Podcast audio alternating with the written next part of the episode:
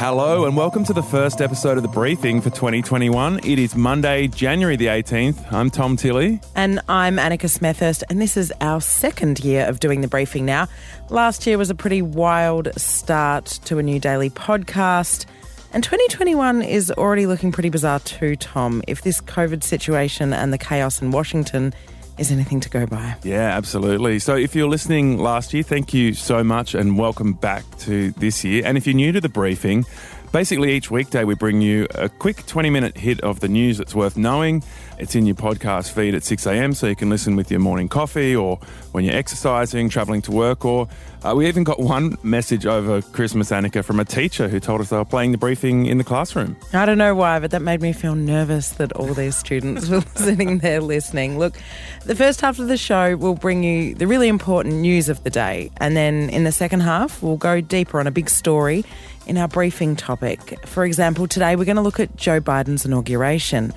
He'll be sworn in on Thursday morning, our time. The big question will be, Annika, and it will be the, probably the biggest story of the week, is will there be the kind of chaos uh, and the violence we saw 12 days ago when that pro Trump mob marched on Capitol Hill and ended up uh, killing five people? Hopefully not. We'll cross to Washington for today's briefing, but first, here are the big news stories of the day.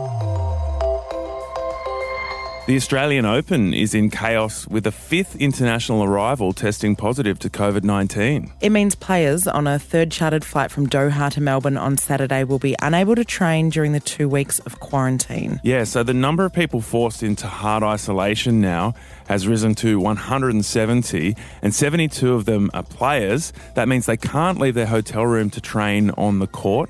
Retired Aussie tennis player Pat Cash told the project that means their chances of winning are grim. There's no chance, no chance that, that, that any of that, certainly the men who have got to play five sets in the heat, they're, they're, you, might, right, you might as well write off the, this, any chance of winning the Australian Open. Some players have complained they didn't know this was how it would work, but New Zealand tennis player Artem Sitak said they were actually warned about this. We had a call with Tennis Australia about a month ago, and um, not a lot of players were on that call, which was surprising to me. Sitak is one of the 72 in hotel quarantine, but he said he feels lucky. I think we need to uh, put some things in, perspe- in, perspective where a lot of Australians right now cannot get back home because of the restrictions and all that.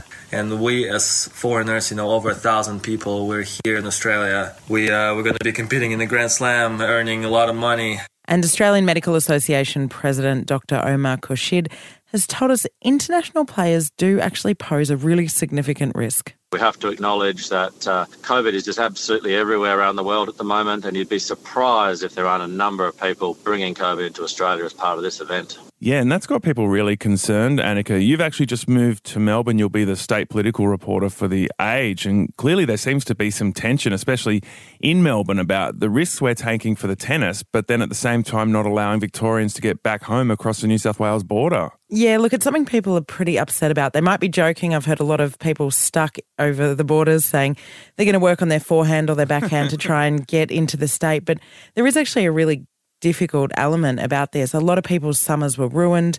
They had a lot of goodwill for the government during the year, during uh, some of those really strict measures. They went away over summer, and there's still heaps of people trapped away from their home. And yet, we're allowing all these tennis players to come in, some of them from really high risk countries where mm. some of those really strong strains are. And I think it's going to be quite controversial, especially if one of those strains does get into the community. So, what's your read? Do you think people are overall happy the tennis is still going ahead, or they, they feel like it was the wrong option? Uh, look, there was talk of maybe postponing it. That's what they've done with the Grand Prix. You don't want to lose an event like this. It means so much to Melbourne. Holding it is a really important thing for not just Australia, but Victoria. And if you let something like this go, there is a chance that we wouldn't get it back. But I don't know why they couldn't have delayed it a little bit more. They've already delayed it once, but maybe for a number of months. All right. Well, it'll be interesting to see the tennis courts of Albury. Maybe there's some good tennis going down there as people wait at the border. Australia's medical regulator is probing the deaths of 30 elderly people who were given the Pfizer vaccine in Norway. All of them were over 75, seriously ill, and had weeks or perhaps months to live. Yeah, so Norway's peak medical body says there's no certain link with the vaccine and the deaths and that they're not alarmed by 30 deaths out of 40,000 vaccinations. Australia's Therapeutic Goods Administration is reportedly considering adding a warning for terminally ill or frail patients when the vaccine rollout begins next month. Yeah, so clearly everyone's watching this closely and pretty worried about the vaccine and its, you know, potentially unforeseen impacts. I guess it's a, a, real question mark about people's confidence here, isn't it? That's what it comes down to, doesn't it? You know, if you are terminally ill, you wouldn't want to get COVID as well. But what the regulators don't want is people questioning this vaccine. And every time we hear these stories, uh, we're hearing more and more people get a little bit nervous about it. Yeah, and I think that's why the health minister has not wanted to rush the, the approval with the Therapeutic Goods Administration. So that's uh, expected to happen next month. A lot of people were really critical that it wasn't happening sooner, given it had been approved in the UK. But I think maybe now they're thinking not such a bad thing. Still talking vaccines, and people who refuse one could be banned from pubs and clubs in New South Wales. Yeah, the New South Wales Premier Gladys Berejiklian has told the Daily Telegraph she wants to uh, incentivise uptake and that requiring mandatory vaccinations to enter certain venues is one way to do it. The state government can't actually mandate this, but they can urge venues to do it. Qantas has already said that people who aren't vaccinated won't be able to catch flights. And the Aussie cricket team's out to build on a 54 run lead when their second innings resumes at none for 21 on day four at the Gabba. Dave Warner is unbeaten on 20, while Marcus Harris is on one.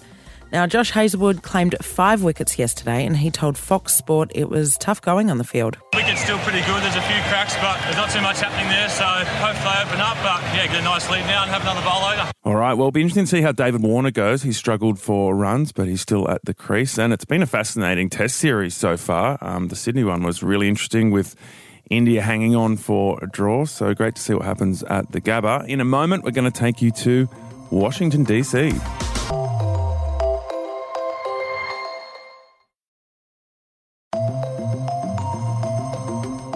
When Joe Biden is sworn in on Thursday morning our time, it'll be one of the most unusual inauguration ceremonies in history. Yeah, and there are three main reasons for that. One is COVID, two is the violent pro Trump riot on Washington's Capitol Hill 12 days ago, and the third is Trump himself. This will be the first inauguration since 1869 where the outgoing president won't be in attendance. Yeah, and instead of hundreds of thousands of people watching on in Pennsylvania Avenue in Washington, there'll just be 1,000 people in attendance, and security will be next level. To find out how tight security will be and what the risk of more violence is, we're joined by US political reporter for the Sydney Morning Herald and The Age, Matthew Knott. Matthew Knott, thank you so much for joining us again on the briefing. Just how big is the security presence in Washington for the big day? Oh, it's incredible here, the security presence. I've never seen anything like it, having lived here uh, for quite a while now uh, and it's expanding every day. This perimeter in the downtown uh, area, traffic is uh, really limited in terms of where you can go. In DC, a very noticeable uh, military presence, you know, camouflaged officers everywhere, uh, everywhere you go, uh, a big fence around the, the Capitol building and the White House. And people are just really steering clear of it because you're going to get caught uh, down there. It's, it's uh, people, you know, who've lived here for decades say they've never seen anything like it, even after 9-11. Well, it was such a massive security fail on January 6. Have we learned why they are incapable of stopping that mob from storming Congress with weapons? And do we now have the, the confidence that security will get it right this time? Well, that's the thing. There just was not enough last time. It's a big difference to January 6th, where there wasn't anything like this. It was basically just uh, police and some barriers around the Capitol, which is supposed to be so secure. Uh, they're still investigating why there was this massive fail, you know, why agencies like the FBI hadn't picked up all this uh, chatter. It was well known that that rally was going to happen and that, uh, you know, many of the people believed the election had been stolen and wanted to do something about it. So there's going to be inquiries into it that's still to be determined as to why the authorities were so unprepared for that day. Matthew, a lot of Trump supporters do feel like the election was stolen. So, how likely is it that we will see violence from pro Trump extremists? You know, what are intelligence saying about what might happen? The things that the agencies are most worried about now is perhaps not in DC because it is so uh, fortified and, and it's going to be hard for people to get close to the capital where Biden is going to be inaugurated. People are really worried about the state capitals uh, all over the country. Um, that that they're being also very much locked down and, and cordoned off because they're seen as more vulnerable perhaps now, you know, and people not traveling to DC, they might do something in their home, you know, in Michigan or Pennsylvania or something to do something bad there. So all over the country in state capitals, this is something that people are worried about. It's not just here in Washington. And a number of those protesters have been locked up and are facing charges. What are they actually facing? And will that limit, I guess, the risk this week because some of them are already been detained, some of those sort of mob leaders? Yeah, they, people are being arrested day by day. You know, the, the authorities announce more arrests. You know, it's basically trespassing and things like that or theft because that was an interesting thing about most, many of these people. They were operating with a sense of that they weren't going to be punished. They were posting this on social media. They were happy to give their names out to journalists. You know, they've been quite easily identified. So whereas now people, you know, have seen that there are consequences uh, for participating in an action like this. So, you know, anyone but the most hardcore people are hopefully going to stay away and let the inauguration operate. Matthew, for people that have never watched an inauguration, it might be the first time they really took an interest in US politics because Trump drew them in because basically no one could look away for the last four years. Can you explain what normally happens at the inauguration? What does it look like? Oh, yeah, it's a huge event. Uh, there's usually, uh, you know, tens of thousands of people. The members of Congress get these tickets and they distribute them uh, very widely to people in their districts. So people come from all over the country to it. Uh, there's usually a big parade, and you know, an important part of that is the departing president uh, handing over to the incoming president. So there's usually a clear moment, you know, where they shake hands and, and do this parade together down Pennsylvania Avenue. Then you'll have the president-elect gives a big speech, which is really setting up, you know, what they want to achieve in their presidency, what this moment means. Trump gave a very famous and controversial speech about American carnage, which stood out for being very uh, dark and bleak, like, and that kind of set the tone for where his administration was going to go. But so this year, it's really scaled back, not just because of the security, because of the pandemic. You know, the mayor here has told people not to come. Airbnb automatically refunded everyone's booking if they'd booked to come to Washington. So there's not going to be the same level of crowds watching. Uh, Biden is still going to give a speech and still be sworn in, but they're doing a lot of it virtually because there's also usually uh, uh, entertainment, you know, performers are singing big balls, lavish balls that they use for fundraising. Uh, most of that is not happening this year. It's, it's very much a scale back event. And Matthew, once the Biden family has taken office, we talk about the first 100 days in politics, but how quickly do you think there will actually be a noticeable change? What's the first thing he's promising to do, and how quickly will that be felt in the community? I think he's going to make a big impact because he's going to do a lot on his first day, things that he can do with executive action, you know, not having to go through Congress and pass legislation, things he can do really with the strike of a pen. So that's things like re entering the Paris uh, Climate Accord. He's expected to do that on day one, uh, ending the um, ban on people coming from Muslim majority countries.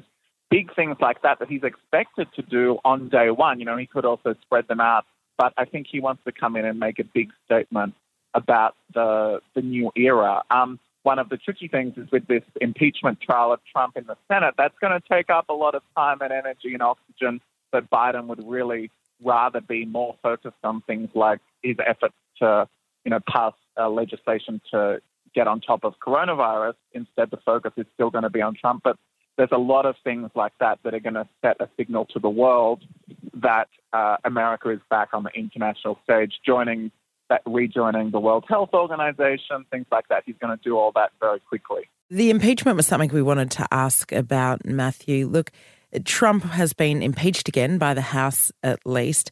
And what do you think about that decision? Surely, doesn't it just give Trump a reason to keep fighting and his supporters a reason to keep fighting. Wouldn't relevance deprivation do just as good a job?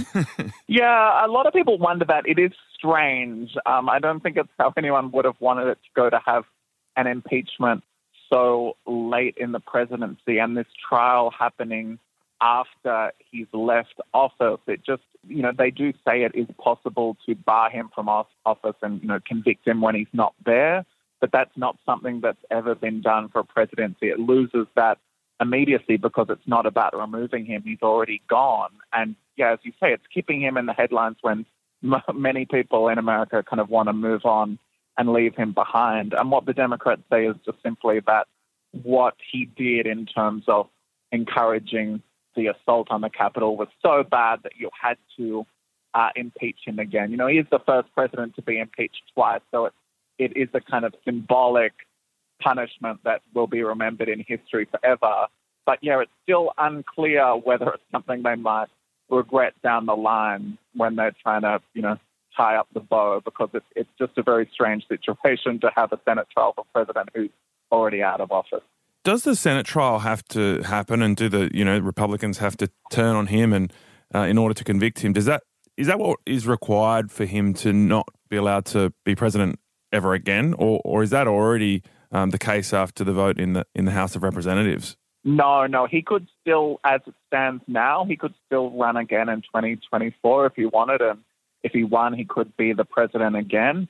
Yeah, the impeachment from the House is pretty symbolic in that regard. Um, the Senate does have to deal with it. You know, it's not an option for them just to leave it behind. Under the Constitution, they have to have this trial. But it's such a high bar. It's a two thirds majority of the Senate, which would require 17 Republican senators to vote to convict Trump, which is just seen as a really, really high bar here. Some are very angry at what he's done and, you know, he's cost them their Senate majority. But, you know, some of them will just go, look, it's time to move on and leave it behind because, yeah, if they did convict him of inciting the insurrection, then he could be banned from ever running again, uh, yeah. which would be a big deal. That would be a first. Just one last question, Matthew. When a lot of people sort of started 2021, they were hoping it was going to be very different from the bizarre year we had last year, but then we saw the violence on Capitol Hill, which was more of this Trump era mayhem. The numbers on COVID infections in the US and UK and other countries is still horrific, and there was a sense that it was basically going to be Groundhog Year. What's your feeling? Do you think that's going to be the case, or do you think this inauguration itself could symbolize a real sense of moving forward and, and actually bringing the change that everyone's hoping for? Yeah, politically, no, I think it is going to be a big change that will be noticed in terms of the rhythm and the tone, you know, of political life, or even just the fact that Trump is not on Twitter for the foreseeable future. You know, everyone has had this kind of permanent sense of anxiety, like he's going to tweet in the middle of the night and make all these policy decisions. You know, there's been so fast paced, so much drama, so much scandal that's definitely going to stop the way Biden's already operating. It's very traditional, you know, policy briefings, announcing things, laying out a plan. So political life is going to slow down, I think, from the craziness of the Trump era. But everything is not solved. You know, things like the vaccine rollout. I, I and many other people, it was so such a moment of optimism at the end of last year to see people getting vaccinated. But the rollout here is not going well. It's going much slower than they'd hoped for. So it's kind of like it might take a bit longer, you know, not even the American summer in June or July. That maybe it's not looking like things are going to be back to normal by then. It's going to be later in the year. So I think there's just a sense of reality is, is kicking in that this uh, whole COVID terrible situation here is not going away just because it's a new year. All right, that was Matthew Knott, who's a North America correspondent for the Sydney Morning Herald and The Age, which means he's a colleague of yours now, Annika. He is, and I think he's picking up a little bit of a US accent. anyway, you can imagine how that happens. Look, Tom, I don't know about you, but I just sort of think let him go. You know, we know Trump really does love uh, being in the headlines and, and being the reason that people want to fight. Whilst what he did was, you know, inexplicable, isn't it time to just for the country to move on? How do you feel about this? So you're talking about, you know, the decision to impeach him by the Democrats in the House? Absolutely. Yeah. Um, look, I think it's a it's a really tricky one. Yeah, he does trade on on conflict, and that's what they were doing. And the whole era was marked by this division and people being pushed to the extremes. And the solution is not to sort of push further into the extremes. Um, potentially, it is to find the middle ground. Um, I, I understand the temptation to do what they did because they were hoping if he was convicted by the Senate that he couldn't be president again. And for people who are really traumatized by his presidency, that was probably feeling like, you know, something worth fighting for. But I don't think the Republicans will turn on him in big enough numbers to actually convict him in that trial. Therefore, you might end up in this messy stage where he hasn't been convicted and his supporters have just got another arrow in their quiver, more ammunition. Mm, and he's got more reason to get up there and, and you know be in the limelight as this continues in the in the coming weeks. Look, I do understand that it's the standard you walk by, and the Democrats were put in a pretty difficult position there in what they do. They had to set a standard, but it just means the Trump circus rolls on. Well, it'll be an amazing event to watch on Thursday morning, our time. We'll bring it all to you here on the briefing, keep you up to date on the big developments there. Tomorrow on the show, we're going to take a look at Bitcoin.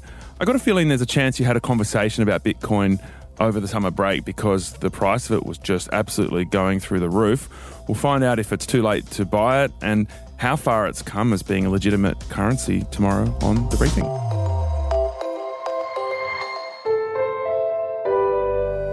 A Podcast One production.